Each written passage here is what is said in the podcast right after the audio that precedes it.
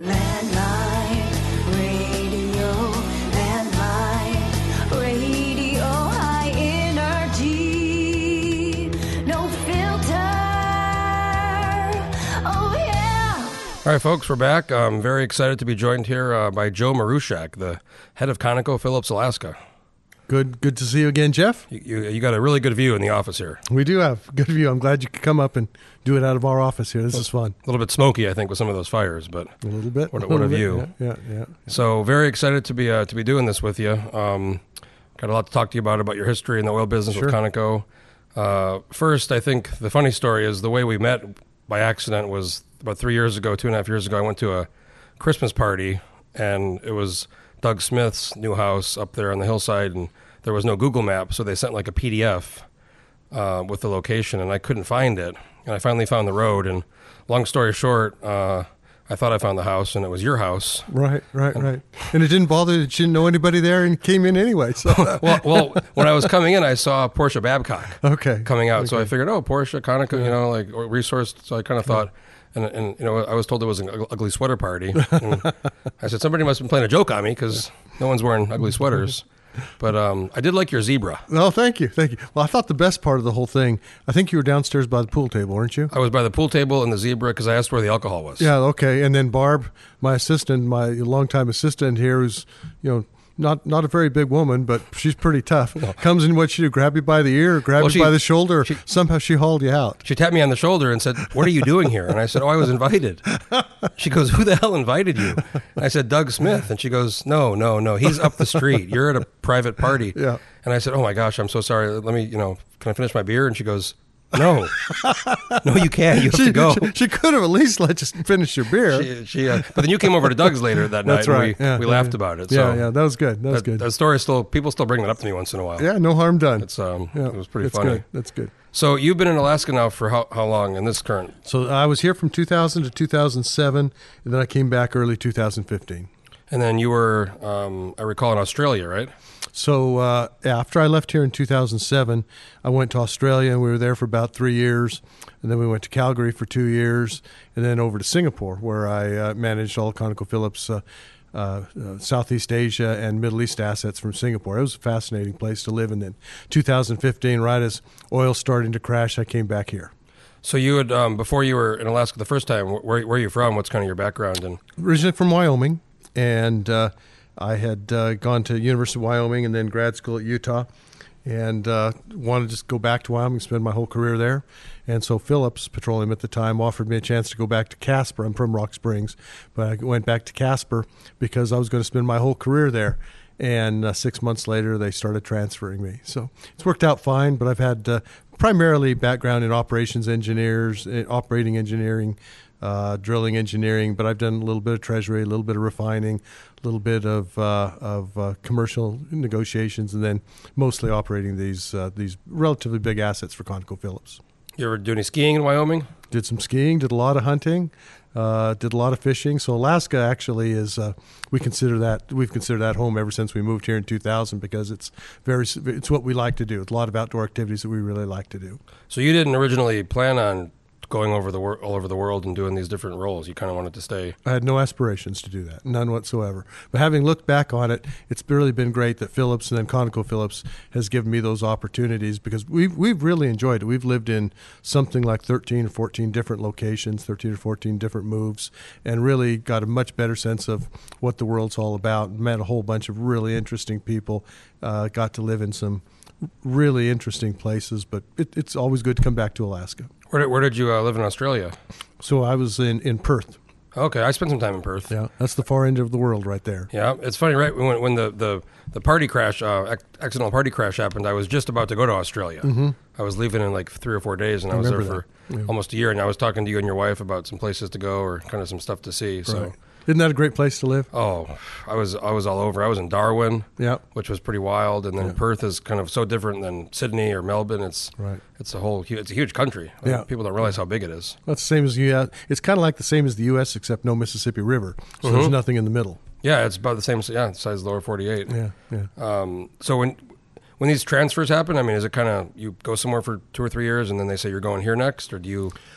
Yeah, for the most part. Um, you, know, generally, uh, I don't know if I've ever asked for a move. I don't think I have. I think I did. The one time I did ask for a move was uh, actually in 2007 because tax the tax laws were changing up here, and I thought that we were probably going to go into a big decline in the oil business here, and so I thought, man, I still wanted to go do other things. So I did ask to to uh, to go, and that overseas move to Perth came about, and I was right. Uh, oil tax changed, and we didn't invest very much for quite a while, and then SB 21 came in 2013, and we started investing again. So it was a great time to come back. So 07, that was kind of the ace, aces. Right. It, yeah, it started out as, uh, if you remember, PPT, and then it evolved into ACES. And ACES really was a structure that wasn't really designed to attract much investment.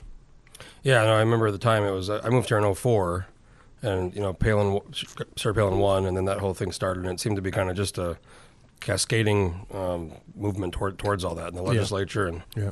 um, It was a tough time. Yeah. so, speaking of that, so you know, one of the things now is Conoco's been really busy. Um, I worked in the oil business for about a year, and Right.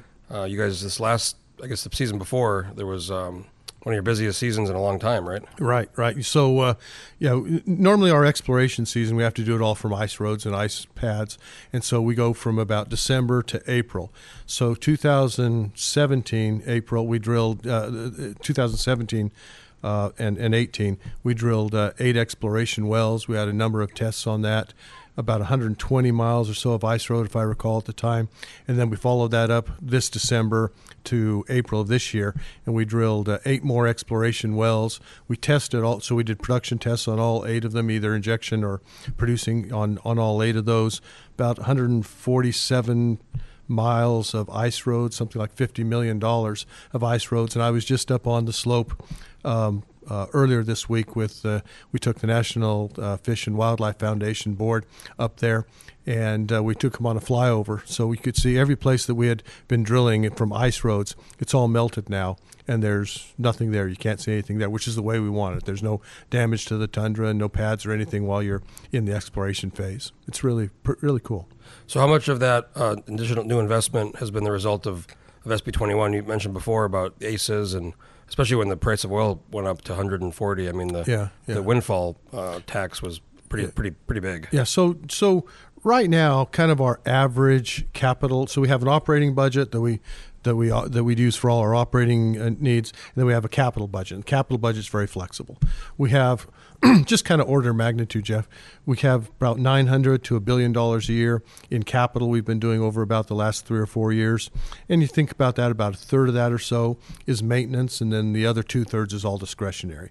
So the discretionary is where we do either projects or exploration. So since I've been back, we've done we finished up CD five, we did uh, News One H. These are all drill pads. Uh, each do kind of 20, 25,000 barrels a day.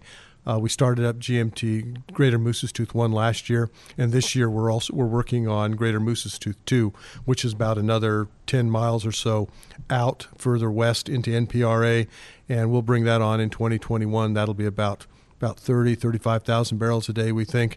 And then the exploration work we've been doing now is all direct, mostly directed at Willow, which is another kind of 10, 15 miles out further into NPRA. And that'll be, we, we, we think that's going to be a, a big development for us. We think that'll be somewhere around maybe 100,000 barrels a day of, of production around 2025, 2026, something like that. Yeah, and there's also you know Oil Search has, has got that deal uh, Right. Peak, Peak Pikka, right? Pikka, right. Um, right. And what, what they're talking about is, I think it says 100,000 barrels a day, or Yeah, I think they're t- talking order of magnitude that as well. So, and that's between Alpine and Kuparuk. So uh, there's already infrastructure there that, that's that's really helping them out. Now, they, clearly they have to do their drill sites. They may do a central process facility. But if you think about where the state's headed since HB 21, you've now got the the Willow. Um, discovery, you've got the Pikka discovery, you've got GMT2, we've got a Putu discovery, you got ENI working on their spyglass opportunities, you got Hilcorp working on Milne. The, the, we've really experienced a renaissance. It takes it ta- our business. It takes a five, seven, ten year window in order to go from first discovery to first production. But that's a lot of potential production on the horizon for the state. It's really exciting. that's one of the questions I was going to ask you about. You know, the oil taxes. I, I think since the pipeline oil started flowing, we've had five or six, maybe more major kind of changes. Right. It seems like every five or ten years, something new. There's ELF, or there's PPT, or there's ACES, or Right. Um, what what kind of impact does that have for, for you as a decision maker to say, oh, there's a big find here. We we think we got to Right. explore it. We want to produce it. That takes you said five to what seven years? Five, maybe? seven, eight, ten years, yeah, depending on permitting. So when you guys are making those decisions and, and you think about the ta- what does a tax discussion have? Uh, what kind of impact does that have on these decisions? Well, it has it has two. It, you know, it has either two or three real things that we think about. One is just the constant discussion about changing or increasing taxes. Fiscal stability is extremely important in order to attract investment. And if you look at a place like Texas or even in most of the places we operate, we have fairly fiscal st- uh, st- stable terms. And then there's the absolute amount of tax because in our business, it, it's just math. There's no emotion to it. It's just math. So when we look at the tax structure, we look at that as a cost. We build it into our economics, and then that the, the Alaska projects have to compete against lower 48 shale projects. They have to compete against our international projects. So if you increase taxes, you increase cost, our economics get worse, and we're less attractive for investment. So that's why we say it's just math. So really, we look for stability. We're not looking for any changes in the tax laws now. We think that they're they work for what we're trying to do for Willow and Pickett invest- investments and things like that. So we're looking for stability, but it would be really good if we could just all align that uh, the structure we have right now works for the state, works for the producers, works for the people of Alaska. The talk, you know, lately has been by some legislators. Uh, you know, I think Senator Wielechowski in particular is these kind of these. They call them credits, but but they're they're really deductions. They're deductions, yeah. A- and um, I guess that term because maybe because of the exploration credits, people really started focusing on Yeah. credits that that term. But um, I, I think I, I was talking to somebody, and if you were to actually do that, it would be an effective thirty percent tax increase, on, in some It- cases. It, could be depending on what you end up doing, but I think what's really important, Jeff, and you landed on it. What what the what they call tax credits were intended to do is to at low prices it kind of flattened out the uh, the production tax. So we we always pay royalty. We always pay the same amount of royalty, a percentage of royalty.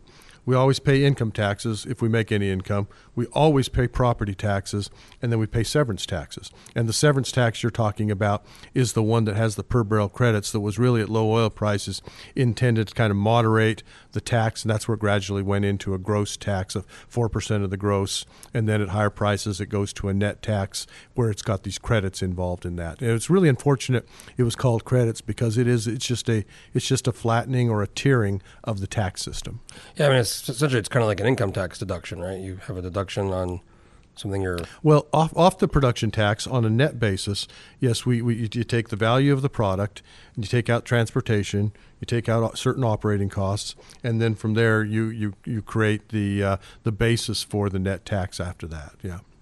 this might be too simple, but I've always thought, why don't they just, you know, the simplest way would just be, you know, each barrel you produce, you pay a, a certain amount, and that that that's. I think doesn't Norway something kind of like that, or they? Uh, the, all all in my experience, and I've, I've worked you know all over the world. The uh, all the tax systems are, are, are a little bit different. But what what you're talking about, if you just took it on royalty is a gross tax, basically. Yeah, It's a- yeah. it- a- and so yeah, you could do it that way. Um, what it's I think what the, the basis of the net basis was supposed to be, so that if we're making good money at higher prices, the state makes more. If we're making less, uh, the state make, makes less. When we got down into uh, 2006, if you remember, right after Christmas 2015, right after that, when oil prices got to 28, I mean that's when the severance tax obviously was the very lowest because uh, we we were pretty severely underwater. Even then, we were paying a four percent gross tax. Uh, something else uh, recently, I guess it was last year. There was this deal with Kuparuk and BP. Mm-hmm. Um, maybe talk a little bit about that, how that how that works, and how, how you guys are kind of share some of the fields, but then somebody's operating it. Yeah. So right now um, on the fields, the, the three big fields, and and uh, and Mil- and uh, the stuff that Hilcorp's doing is is, is pretty big as well. But we're um, uh, is operated by BP. We operate Kuparuk. We operate Alpine. Last year. Uh, we bought out BP's interest in Kuparuk. They had about a 35, 36% interest in Kuparuk. And so we now own 95% of Kuparuk. The other 5% is owned a little bit by Shell and Chevron. And then we also bought out Anadarko out of the western North Slope, Alpine and everything to the west. So we own 100% of, uh, of that now. So Uh, yeah, we're up to about 46% of the total production of the state, just ConocoPhillips alone, between our interest in WNS and uh, and then our 36% interest in Prudhoe Bay. So it's a pretty big chunk of the of the production coming from just ConocoPhillips. I'm not aware of too many places where you've got one producer that's got got that much. Uh, uh, production. But we're very committed. Uh, we've uh, our capital size, like I said, for our capital programs, we've been 900 to a billion dollars over the last four years.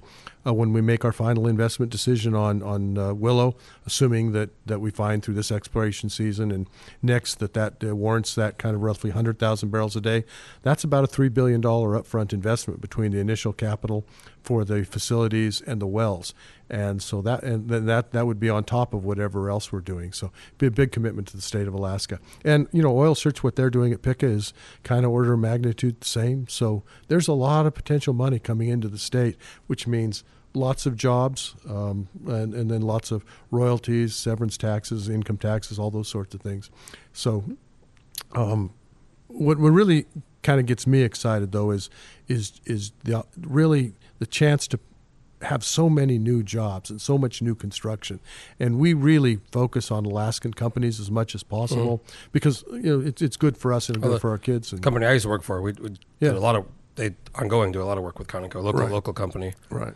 Um, so, let's say in the ideal world, everything you know, price of stays stays where it is or goes up, and these projects mm-hmm. move forward. Um, where could the state be in you know five or ten years? Because I know the the peak was what two million barrels a day in the '80s. Now we're right over half a million. Yeah, we're about five twenty-five, something like that. Yeah, right now, uh, twenty-five thousand barrels a day right now. So the way I tend to think about this is you, we're we're always going to have decline on the base production at Prudhoe and and Kuparuk and Alpine. So we'll be over the next five, six years. We'll have some decline coming though. But if we can get Willow up, if we can get GMT2 up, which we believe will happen in 2021, if we can get uh, Pikka up, if Hilcorp can uh, expand Milne, you know, I can see not all these things come on at the same time and they don't all come on at peak rates, but you can e- kind of easily make the case of 750,000 barrels a day, maybe a little bit less, a little bit more than that. But what's really amazing out of that is out of these fairly old provinces like we've got in the in Alaska here, where we've been producing for more than 40 years now, and uh, with all the the, the issues where we stopped investing, started investing, stopped investing. We were able to curb that decline over the last several years at about this 500, 525,000 barrels a day. And then if we can increase that another two, 250,000 barrels a day, who knows, maybe more. Uh, that's that's pretty unusual. I mean, I think the original pipeline wasn't it like a thirty or forty year deal, and now we're right. we're over forty, right? We're over so, forty. We're over forty. Um, I think some, somebody had said 40, 40 more. Yeah, that's what he was yeah, yeah. recently talking about. Right, right. So yeah, there and uh, it's um, with enhanced oil recovery, the way we've been able to do uh, uh, secondary and tertiary recovery and uh, what we see in terms of step outs, these little opportunities. Uh, we think we can keep, we've got to keep Prudhoe, Alpine, and Kuparuk. Those have to remain healthy because that's the infrastructure from which everything will grow from. But we think there's a way of getting there for another 20, 30, 40 years, something like that. So it's, uh, yeah, we're, we're thinking about the base and the opportunities as well. So I want to ask you a little bit about ConocoPhillips, their kind of involvement in the in the community. I mean, I, am a season ticket holder for the symphony, and yep. um, whenever you go to the symphony or anything at the PAC, it's you guys are always mentioned. I, I'd say you guys are probably um, probably along with BP. You guys are along kind of the most known. You're very you're very visible as right. far as the community and what's going on. Um, and I ever since I've been here, it's been like that. Can you talk a little bit about that and Conoco's role in the community? Sure, sure. So um, we've got a total of a thousand employees in Alaska here the vast majority, more than 80%, are Alaskans. I'm Alaskan. Everybody in this building is an Alaskan. And uh, uh, we're very dedicated to, to trying to do what we can in the community. So we kind of break it up into three or four different areas that we think about. One is kind of basic services. So we, we get involved with United Way.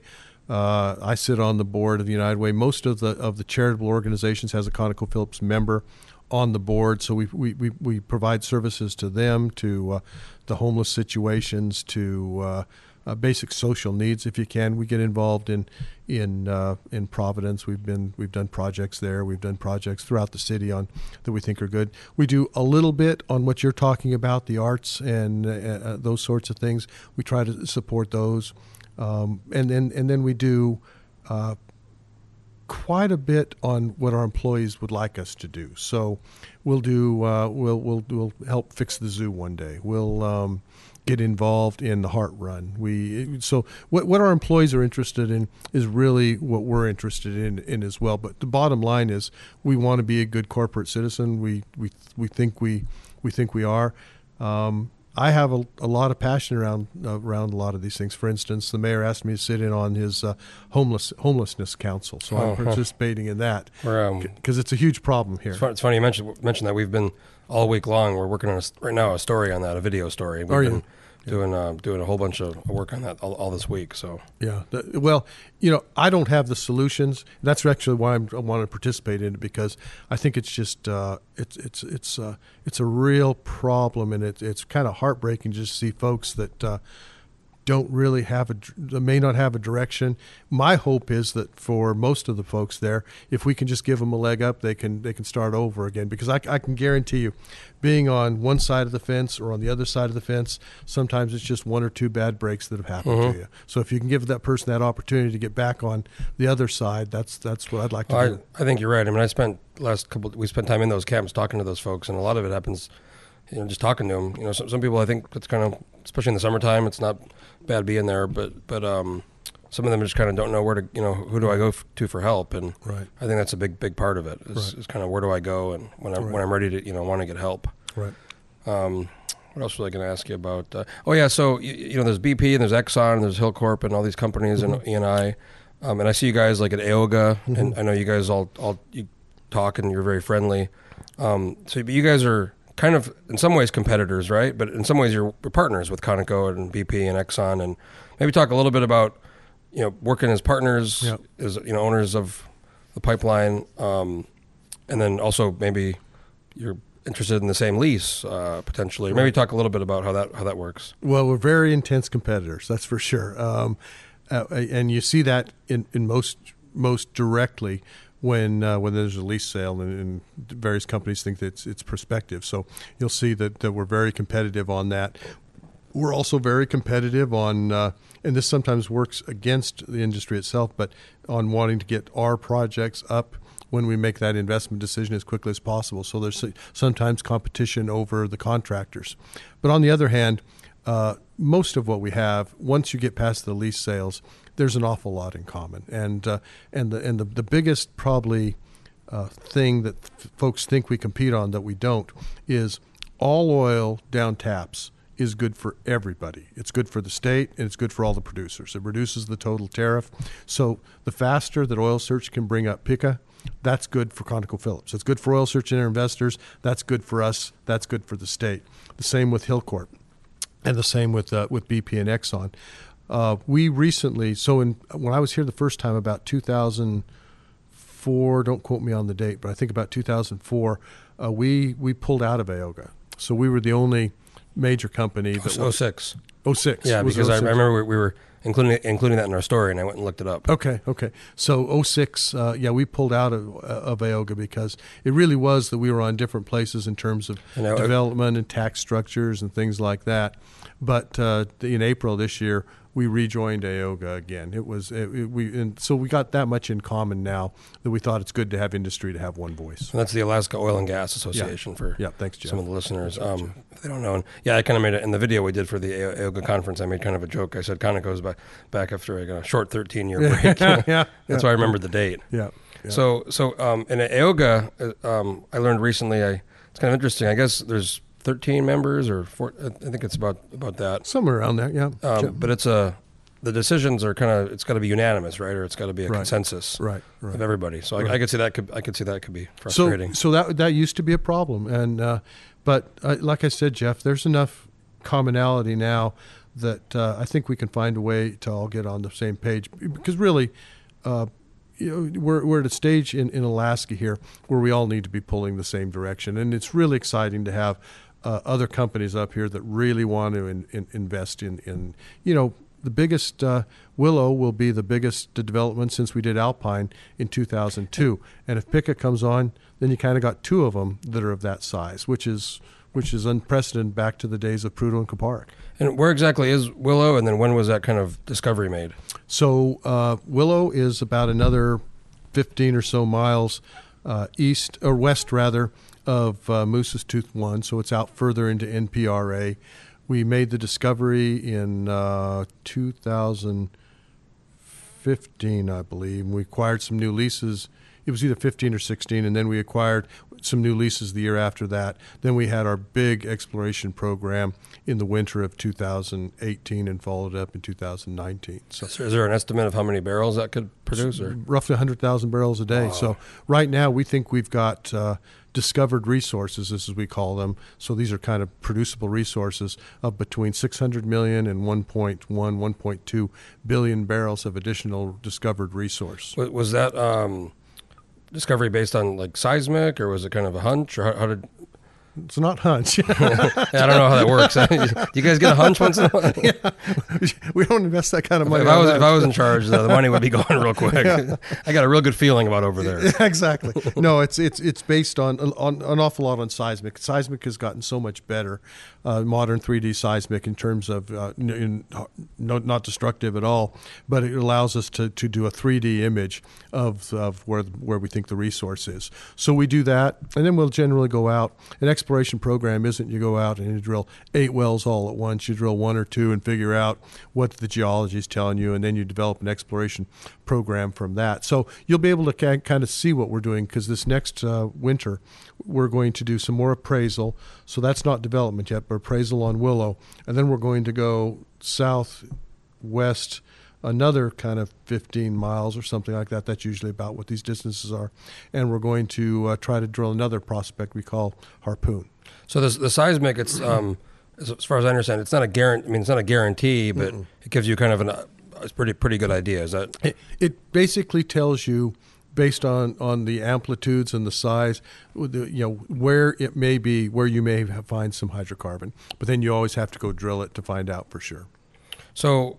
What's it like around here in the summertime versus maybe the office is kind of the same, but summer versus winter? Because winter is when the drilling happens. A lot of the drilling happens, exploration.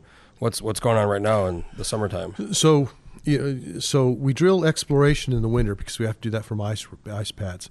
But in the summertime, fall, and then the two shoulders, we're always drilling development wells. So we'll drill from existing gravel pads. That could, we right now, I think we've got six or seven rigs running right now. In fact, even uh, maybe closer to six of uh, of rigs that are running on uh, at Alpine and Kuparuk, and uh, uh, those will be running we basically have those contracted on a long-term basis, so we keep those running all the time, and then we add ad- additional resources when it comes time for exploration season. So that's uh, drilling additional holes in already pr- already proven fields Yes. to get more get more oil out. Yeah, yeah, exactly, exactly. Now it might be.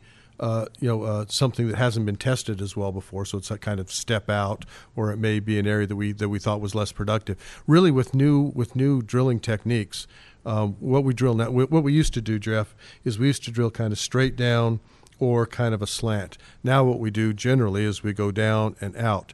So, for instance. Uh, uh, we, we, we've got laterals that we've gone 27,000 feet. So if you think about that, that's six miles, all- five miles. The directional um, Direction. I know E and I did one that was thirty, like thirty five thousand feet. I think something like that. Yeah, that's incredible. and we're uh, we're bringing on a new ex, uh, what we call an ERD, a uh, extended reach drilling rig, and it'll come on uh, next March or April. And with that, we'll be able to go out at some of these deeper reservoirs, thirty-seven thousand feet. So if you think about thirty-seven thousand feet, that's from drilling where you're sitting right now, over to over to Cabela's, all the way out to Cabela's. And we can put that drill bit in a gun safe. We can sight it in that well. Yeah, no, I, I worked. You know, we, we did a company I was at was was casing, so Yeah. we have to put those holes require casing to go down the whole way. So Right, you can imagine how long it takes to. They're about forty feet apiece, and you got to put them on one at a time. Yeah, it- it'd be a pretty pretty good contract for you to go back and get again. I know. Maybe, maybe, maybe they could bring me bring me back. Um, well, Joe, I want to thank you for doing this. I know I know you're very busy, and it's it's a very beautiful Friday afternoon. But um, it's been great talking to you and getting to know you over the years, and, and uh, I think I think Conoco is one of, one of the companies we all kind of know and see a lot in the building down here. So it's good to chat with you and get some more information about what you guys are up to and what the what the future plans are. Yeah, I appreciate you coming by. It's always good to have a have a discussion about what's on our mind and what we're thinking, and uh, the more information we can get out to the general public, we think that's that's good. So I appreciate you coming by, Jeff. Okay, well, um, make sure to let me know if you're having a party for Christmas uh, next next next December. We'll get you your own name tag this time. I'll wear a suit too. Okay, all All, right. right. Joe. Well, thanks a lot, and I appreciate your time. And folks, if you have an idea for a podcast or want to do a podcast uh, down the road, let me know, and we'll talk to you next time. Land